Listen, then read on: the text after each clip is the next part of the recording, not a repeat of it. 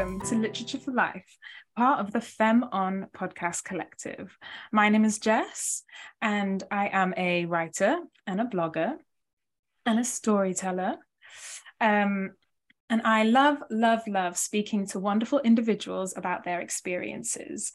Um, and this is the very first episode of Literature for Life, a podcast where I speak to a wonderful guest about a story, a piece of literature that has stayed with them, something that has had a profound impact on them.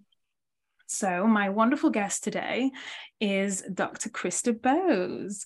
She is a writer, a blogger, an artist, a crafts person, and most importantly of all, a dear friend to me.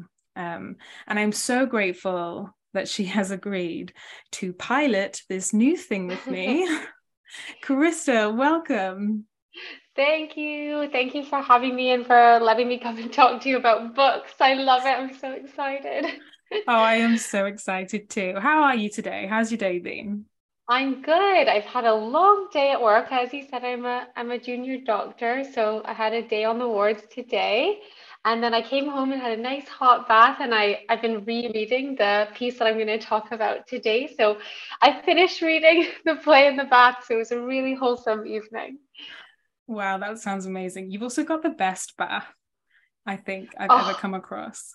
It's like a freestanding tub, and it's just glorious. It's very nice. It's like massive, and it's got like a roll top. It's like one of those fancy classic baths. Yeah. I'm, yeah.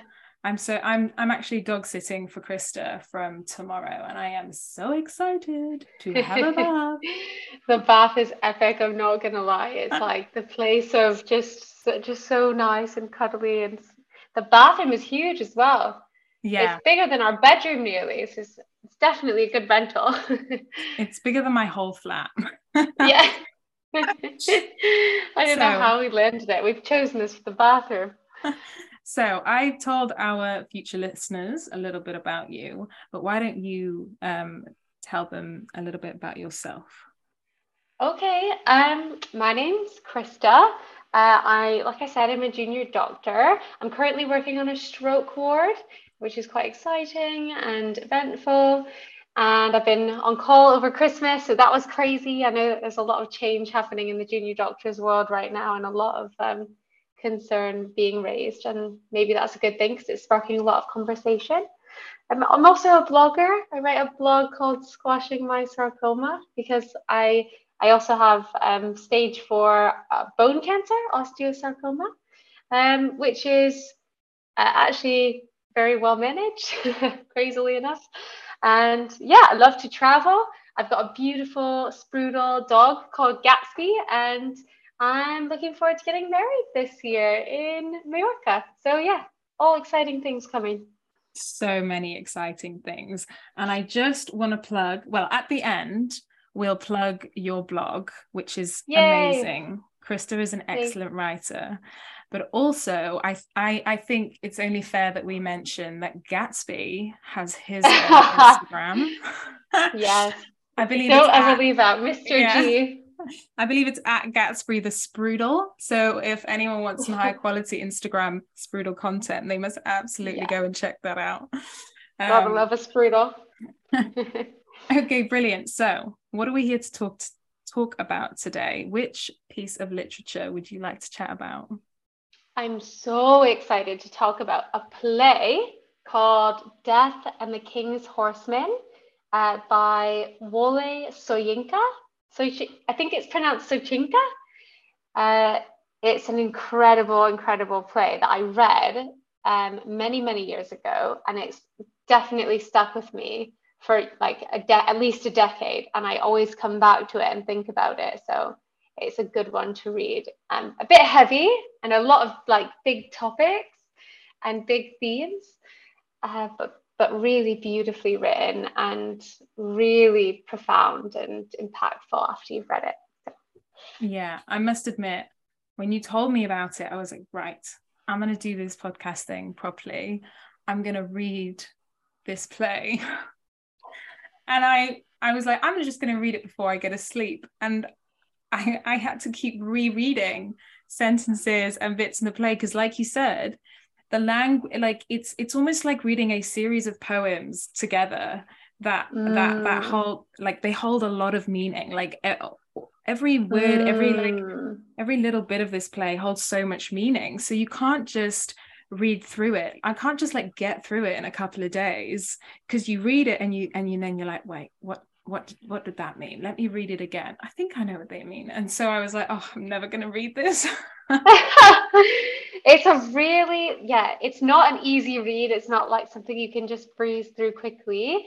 Um i think because each word is chosen with such care throughout the whole play it's not that long it's only about 100 pages but i really agree that the the way that it's written is like poetry and you have to really delve into it's like the golden compass there's like an initial meaning and then a deeper meaning and then a deeper meaning and i love that about it yeah oh. Um, okay, so do you want to give us a sort of quick overview of um, of what this play is about? Yeah. So without giving away any spoilers, the premise of this play is um, it's based in Nigeria in the 40s. Uh, it's based during World War II, and it's during a time when there were some British uh, people from the army and different regiments stationed in Nigeria, and they have sort of a residency there. And it takes place between the life of some of the residents in the British occupied village and also some of the local Nigerian uh, villages, and one in particular where the where the king of this people, this Yoruba people, lived during the time. It's actually based on a true story, which blows my mind. Um, and it's uh, talking a lot about the king, which is not a surprise. He, he's passed away, the Yoruba king, and the people have a culture that tries to honor their king and traditional practices that they always do when a king dies. And the British people that are in town they don't really respect the practices and there's sort of a butting of heads about how it should play forward. And uh, the the British sergeant or the the gentleman that is stationed in in Nigeria he tries to get involved and there's a lot of moving parts and different people involved and it's sort of like a clash of cultures in a really interesting way.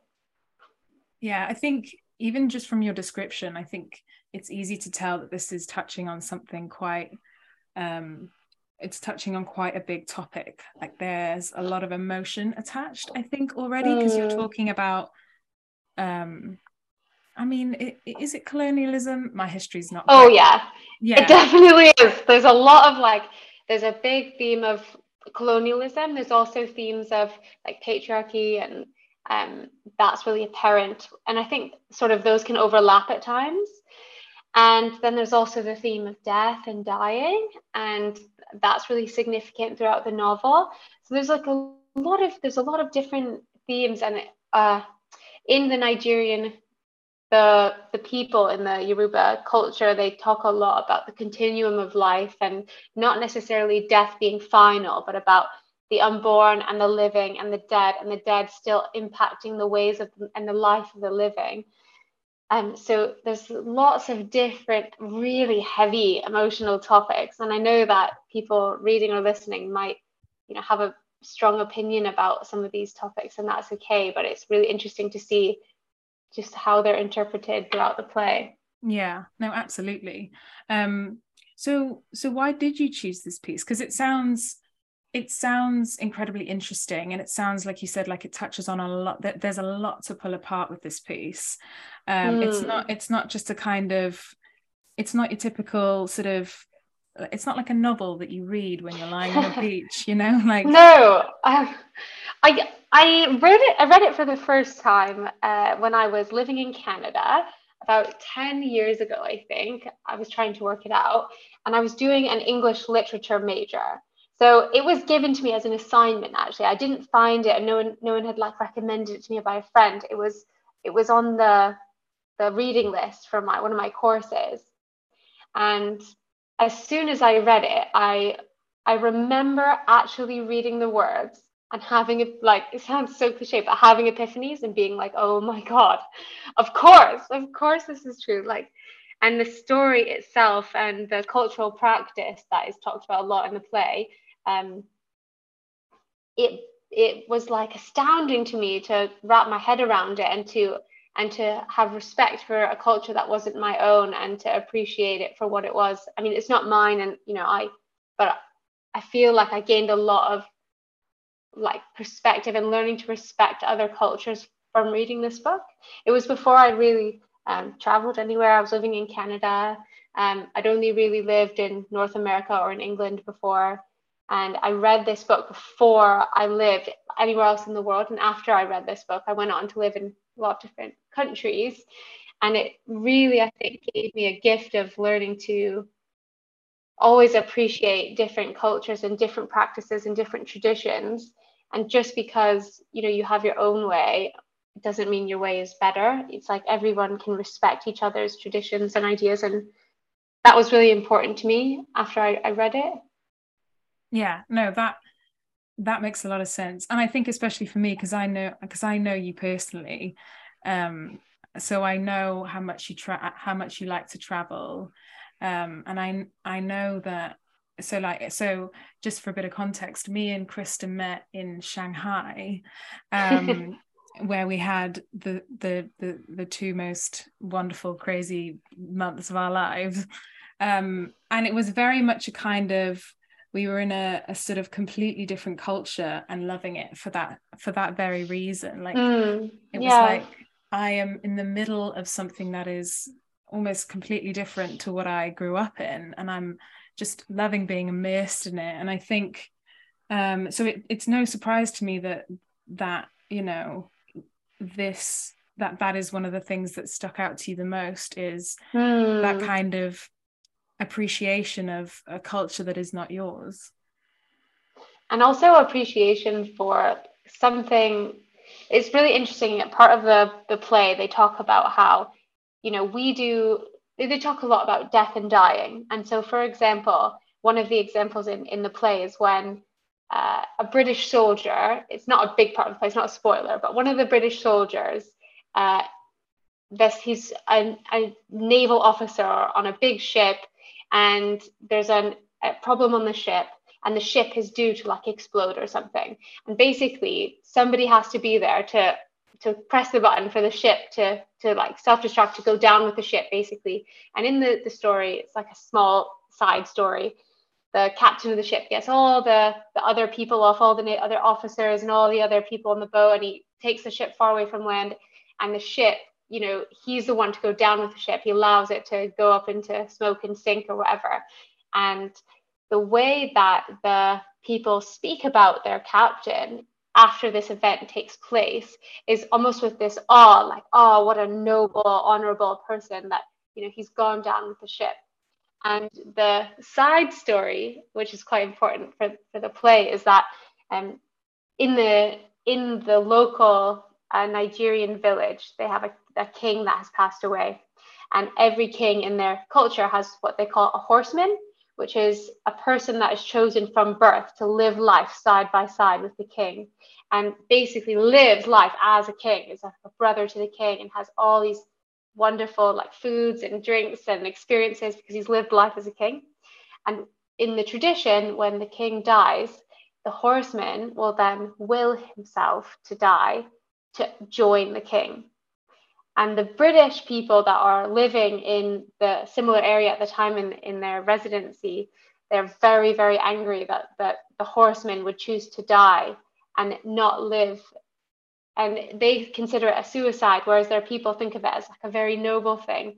And it's similar to how the British just describe their captain that went down with their ship. And it's it's almost how if you say something in a different context or with a different culture, it it's really easy for people to judge one another when really we we do sort of have I don't know we have we all have similar values of honor and we all honor our dead in different ways. And I I feel like I'm rambling now but yeah it's it's really interesting to see how these two different cultures are depicted and to think about um, how the book can portray things in really different ways and make you really appreciate different cultures, even if they're, they're not your own or the practices are different. Yeah, I mean, I absolutely don't think that you were rambling.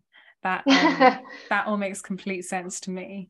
Um, and I wonder if, because earlier you said um, one of the key themes of this was patriarchy, um, mm.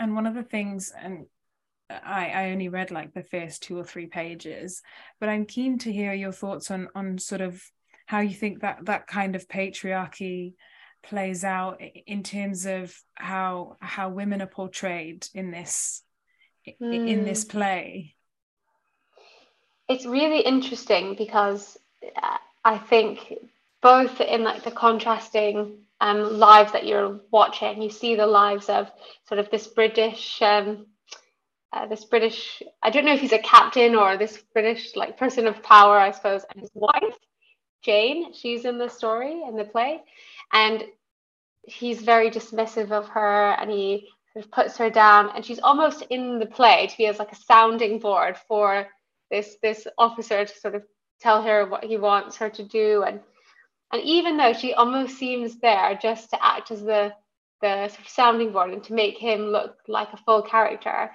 she does go on to notice things that he doesn't and it's really interesting because the way that she's portrayed is always as less than, and she calls him boss a lot, and he talks down to her a lot. But actually, when you read between the lines, you see that she's picking up on things that he's not even noticing. But the patriarchy is very blatant throughout.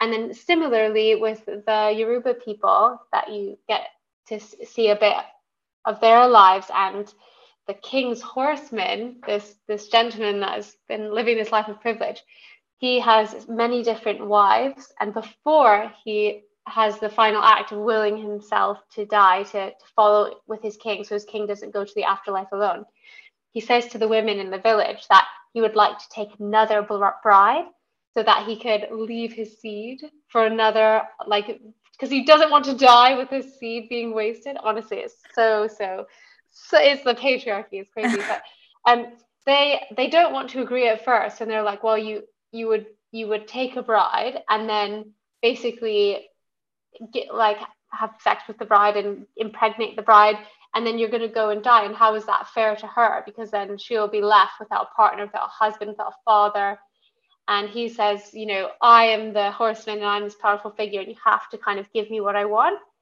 and so it's awful in the sense that they all just kind of agree. They're like yeah you because you're this great powerful man and you're the father and you know you're this wonderful being um, yeah, we'll just we'll just let you have this woman, and it's like she's not a possession to be had, and so it's it's it's sad for her. Um, and you you I I always wonder like you know she must I wonder how she was feeling or she wasn't supposed to marry him or she was actually betrothed to another person and she ends up um, ends up having to go along with this king, this horseman, because they've all sort of just laid it upon her. So in both cultures, you see sort of mirroring patriarchy taking place, and obviously in different ways. Uh, but in both in both of the sort of different cultures, you do see a lot of the women are the most insightful characters, and they pick up on a lot of things and they mention a lot of things that the other characters don't notice. And I think if you read the play, and if if you if all the characters had listened to what the the ladies were saying that the play it would have ended very differently because you know the british the british man's his wife uh, she suggests like you know you, you need to listen to where people are coming from and you need to respect yes them in different ways to respect their culture in small ways not in big ways but in small ways. And similarly on the on the opposite side you have the yoruba women that are that are advocating for their culture and for their traditions. So when the british come to interfere with the king's grand sort of uh, he's following the king into the afterlife this big sort of uh, what is the word i'm looking for? Like a big uh, tradi- not a tradition ceremony? Ceremony is the word i'm looking for. They're having a big ceremony and the basically the the the british uh, army people and the police and all of them they come and they intervene and they stop the ceremony but the women are trying to explain. They're, they're sort of standing at the gateway saying, Don't come in. You know, you don't have a place here. This is our place. This is our right. This is our culture and our tradition. and so yeah it's sad to see that nobody listens to these women who have so much knowledge and they they carry all this wisdom from generation to generation and they're the mothers and the you know the ones that are preparing all the rites of passage and it's sad to see them overlooked in in both cultures but i mean i guess it's not surprising given the the era that it was written in. Yeah I, and I, I i'm keen to I'm, I'm I'm keen to talk about the kind of era that it was written in, but I mean, just what you were saying, it, it it struck me that it's often hard when you are reading something or learning about another culture. It's hard not to project your own understanding of your culture and what patriarchy means to you or plays out in your, yes. your life. It's hard not to project that onto someone else's culture and be like, no, that's wrong, because you don't yeah. know you don't know the nuances of it you don't know the nuances yeah. of their culture and their traditions and their religion and yeah what, what you might perceive as like a patriarchal structure or you know inequality or anything like that to them it might not play out in that same way. Objectively it might be um, yeah. um you know it, it might be a sort of imbalance of power but you also need to you know be respectful. Uh, so, so it's it's it's all wrapped up together isn't it, it, it it's such yeah. a thing to try and um to try and understand which is i guess why they gave this to you as an english assignment. I think that's that is such a good point as well because definitely like i think i'm looking at it with the mind of a like a a 90s baby and somebody from our generation looking back and thinking oh that's not quite right is it? But who's to i think that's the whole point of the book is who's to say what is right and what is wrong and you cannot you cannot take what your perception of the world is and apply it to someone else's life and i think that's the underlying theme is the, the message to take home is that you can never judge someone else's life or the way they live it or you know their culture their religion and i think yeah what you said is very true and i wonder um I think so. So I'm keen to know kind of. So you, you talk about this was a sort of assignment for you when you were um, studying English lit, um, but I, can we talk a little bit more about kind of where exactly you were in your life when you first when you first read this? Sort of. Yeah. You've talked, you've talked about it having quite a, you know, sort of cause helping you to have like a, an epiphany, but I, I'm I'm interested to know kind of if you sort of set the scene almost of, of where you were when you first read it and like what that meant for the impact that it had on you? I was i was i think about 20 um, i was in university in canada and i was in an abusive relationship at the time. I'd never really traveled or um, I, I was living in canada and my parents were living in in china and i visited them but I hadn't really lived anywhere differently. And I went to school and I when I was applying for university, I told my parents that I wanted to be an artist. And if I'm honest, they said no.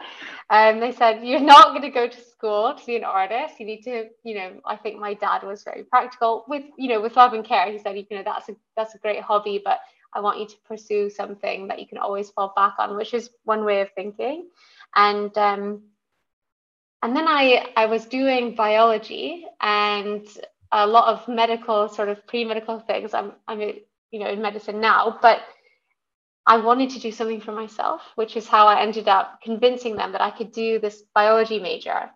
But I felt I could take on a second major and do an English language and literature major, and this would be kind of like my my escape from doing the biology, which I was okay at, I, I didn't really love. And then I I got to go into this you know sort of artsy world of English literature and language and um and it was a great escape. And obviously I didn't have a great time in my personal life because I was in a, quite a bad relationship. And my parents lived abroad so they weren't nearby. And um I had some family in a different part of Canada but nowhere really nearby and I feel like this was the first of my feelings of sort of reading as an escape and reading is where I can go to, to, to explore and to see more of the world. And I always knew that I wanted to travel and to see lots and lots and lots of the world. Uh, and I think perhaps that started when my parents first moved to China because I, I visited when I was 18. And that was the first time I'd ever done a, a trip sort of abroad. We didn't have a lot of money growing up, so we never went abroad really. Um, we went maybe camping in Canada places, but never really on trips abroad. So I think reading sort of sparked this fascination with history and culture and travel and traveling with consciousness and not just traveling um i don't know sort of without taking into consideration where you were going. Yes. And not not just going in, into somewhere for the weather alone like looking yes. into the the culture and appreciating the the language and the food and the people and learning because every time you travel all you're doing really is learning. And yeah so I, I think this was one of the books where i read it and i was like wow like the world is so wide and i know so little and it's so interesting to see different different walks of life and read these stories of different times and different cultures and different peoples. And it really did feel like a bit of an escape for me and i felt like yeah i felt really empowered by reading it and i felt like this is going to sound so like i don't know silly but i felt like it made me feel smarter doing my english literature degree than than my biology or my maths degrees ever did. I just felt more i don't know emp- empowered by what i was learning. That's incredible. That that is incredible. That is why i want to have these conversations because I, yeah. I i think people underestimate the the true impact that something like this can have on a person yeah. you know and and like all due respect to your dad you know well you know i understand he was like you know being a doctor is great and you're like yeah but you know words are nice too like being a doctor is great uh, and being a doctor is great but you know something like this can also have such a profound impact on people. It can change the way that people live their lives, which yeah. sounds like is exactly what it did for you. I I don't think this is interesting. I don't think if I hadn't done a literature major that I would have become a doctor. Really? Yeah, because it, that's a really interesting thing to say, and I've only kind of realized this in the process of talking about it. But I did it almost as this way to escape, and it really brought me an understanding of the importance of connection and people and talking and communicating. And that is my whole job. My whole job is communicating and talking and connecting and people. And I I think that when you read and when you learn about other cultures and when you travel and you do all these things that you you actually just learning and you're learning more about yourself and yeah, I think that's really empowering, more so than learning about something factual and measurable and precise. Yeah, no, absolutely. Um, and I think I, I totally agree. And again, this is coming from a personal point of view because I know you so well. Um, but you really are such a people person in the nicest way of, of, of that. Like you're, you're you're very you you're very good at communicating with people you're very good at listening to people i honestly think a lot of people don't know how to like properly listen to someone or make they make them feel like they're listened to and i mm. so it's it, it makes a lot of sense to me um that that you would draw that from an english lit you know and from this play as well um and so and so i'm, I'm keen to know sort of you've probably already said a lot about this, but like why you think you keep coming back to it? Because I mean, well, actually, have you? Do you think you've come back to this play more than once, or is this your first time reading it? Oh no, I've read it. So I first read it about ten years ago, but I've definitely read it three or four times. Um, and I talk, I think about like it comes to my mind a lot. I I think, I think it's really interesting the way it, it portrays death. Um, obviously, as a cancer patient, not to be morbid, but I've thought about death a oh. lot in my life. I've, I've got um, advanced like stage four bone cancer, which is quite aggressive and it's not got a good prognosis, if we're honest. I mean, touch wood, I'm doing really good right now. But I have thought a lot about death in my life, and I wasn't brought up with a religion um, of sorts. And although I think that I'm a very spiritual person, I think having a religion offers people a lot of comfort. And often I feel envious of people who have that source of comfort by thinking, for example, like, you know, when I die, I will go to heaven is a wonderful thought to have. And I, I found in the past myself feeling envious of people who had that certainty or had that sort of safe mind space, which I've never had. And books like this this play, I mean, it really from a young age, before, long before I even had cancer, got me thinking a lot about death and dying. And basically, the premise in this play is that the tradition in the culture of the Yoruba people was that the horsemen followed, and then that carried on sort of the legacy of the ancestors and the wisdom would be perpetuated and then the next king would be born and then the next horseman would be born and they would all follow in this lineup and it was a really beautiful way to portray something that i think in our culture is often seen as like quite scary and morbid and taboo and don't talk about it. But it was something that this culture sort of accepted and it was it was done in a, like a ceremonious way and it was it was talked about really beautifully. Like when you read the way that the, the Yoruba, Yoruba characters discuss their their traditions it's not a scary thing or like a you know a hard thing. It's a it's like an honor. It was an honor for this king. And the other really cool thing is that this was a, a real a tradition. I'm not sure if it's still practiced today but when the book was written this actually happened. Um, some um, the some of the you know British agents had actually gone and stopped one of the horsemen from um, from willing himself to die. But the thing that blows my mind is that there are people in this in this culture that follow this tradition that can will themselves to die, but you know that have sound physical bodily health, and they go into this sort of trance and they choose without you know without any weapons or any you know there's no there's no force or it's just they're choosing to die to follow their king into their afterlife. And that to me is just something astonishing because this this i mean this is the this is happening i mean this is a thing that has happened and to me it's it's so hard for me to to wrap my head around that because i think it's um yeah, it's just astonishing that someone could do that. And you must have to have such will and such sort of self awareness to be able to do something like that. And I think. Yeah, you've got to have an incredible. You've got to be incredibly mindful. Like, yes.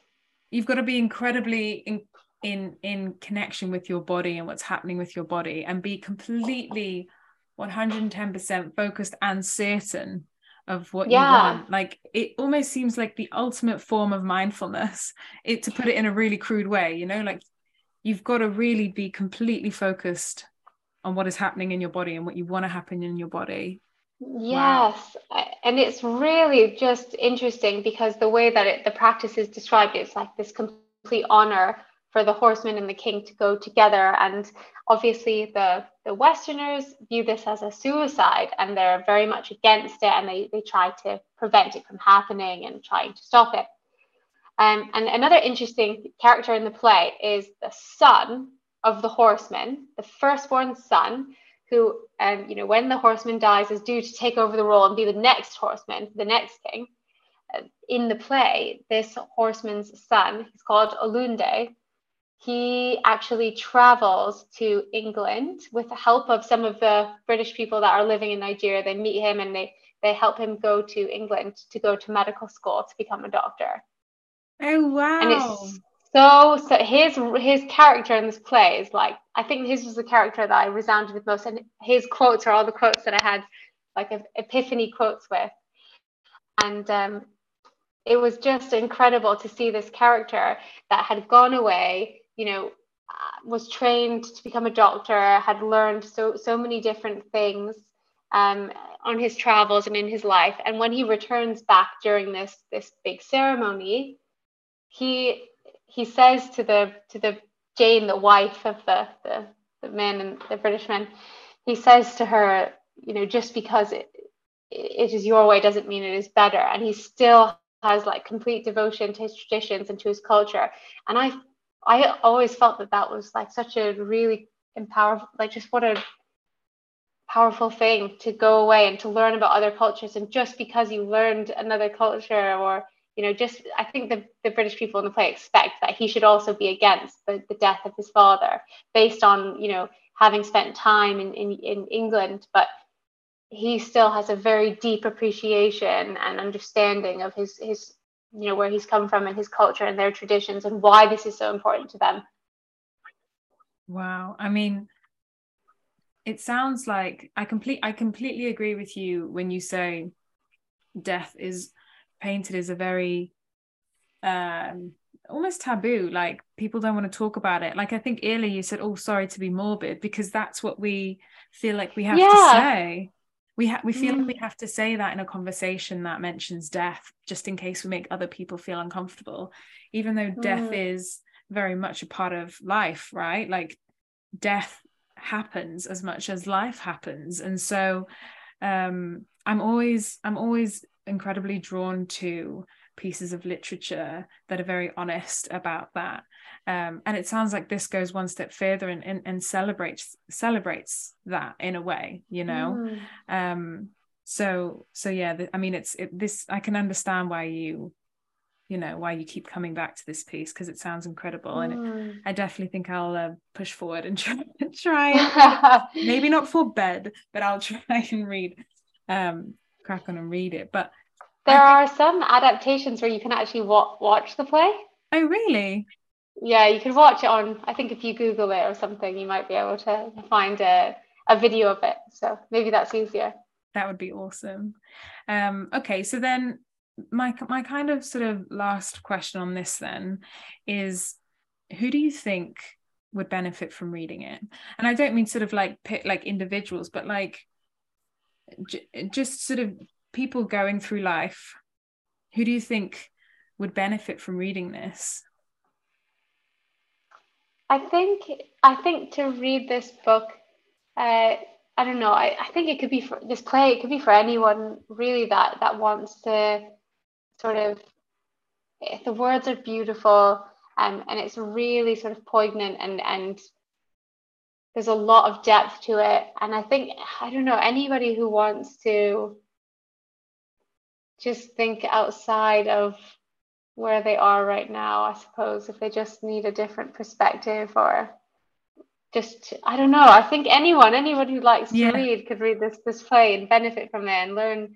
And I think if you come to it with an open mind, you don't have to agree, you know, with anything or it's not for your approval, it's just for your sort of appreciation. I think that's um, really key. It's not for your approval. Yeah, I think, I think, think that is really key. Yeah, it's just just to appreciate a different perspective and to see, um, yeah, just uh, yeah, different part of the the world as you know it is interesting. Yeah. Oh, brilliant. Um, Krista, thank you so much for chatting with me today, for being my very first person, and for doing it after an a shift as a junior doctor in the NHS. Yay! Oh, um, so before we uh before we wrap up, um, I just uh, do you is there anything that you'd like to promote, or anything you'd like to, um, you know, tell our listeners about? So, like, where can our listeners find you? Uh, you can find me on Instagram. I've got a blog called Squashing My Sarcoma. Um, it's about working as a junior doctor with bone cancer. Um, I like to put poems and little anecdotes yeah. and things on there. Um, it's not like frequent posting, but yeah, if you like writing and poems and just different perspectives on the world, maybe you'll find some light there. Yeah, I I 110% agree with that. I think everybody listening to this, if you've enjoyed our conversation, I think you'll absolutely adore Krista's blog. So I'll put all of those wonderful details in the, I believe we call them show notes. um, I'm so podcast. Profesh. Profesh. um, and yes, and I'll do the same with um, the Femon Collective Instagram. Um, I have a little blog called 600 Words for Life as well, so I'll pop that in as well. Um, and yeah, thank you so much. This has been such an incredible, not only an incredible chat, but a, an incredible first chat for Literature for Life. So thank you. You're so welcome. Thanks for, for allowing me to come on and chat to you. And yay, go reading. Yay.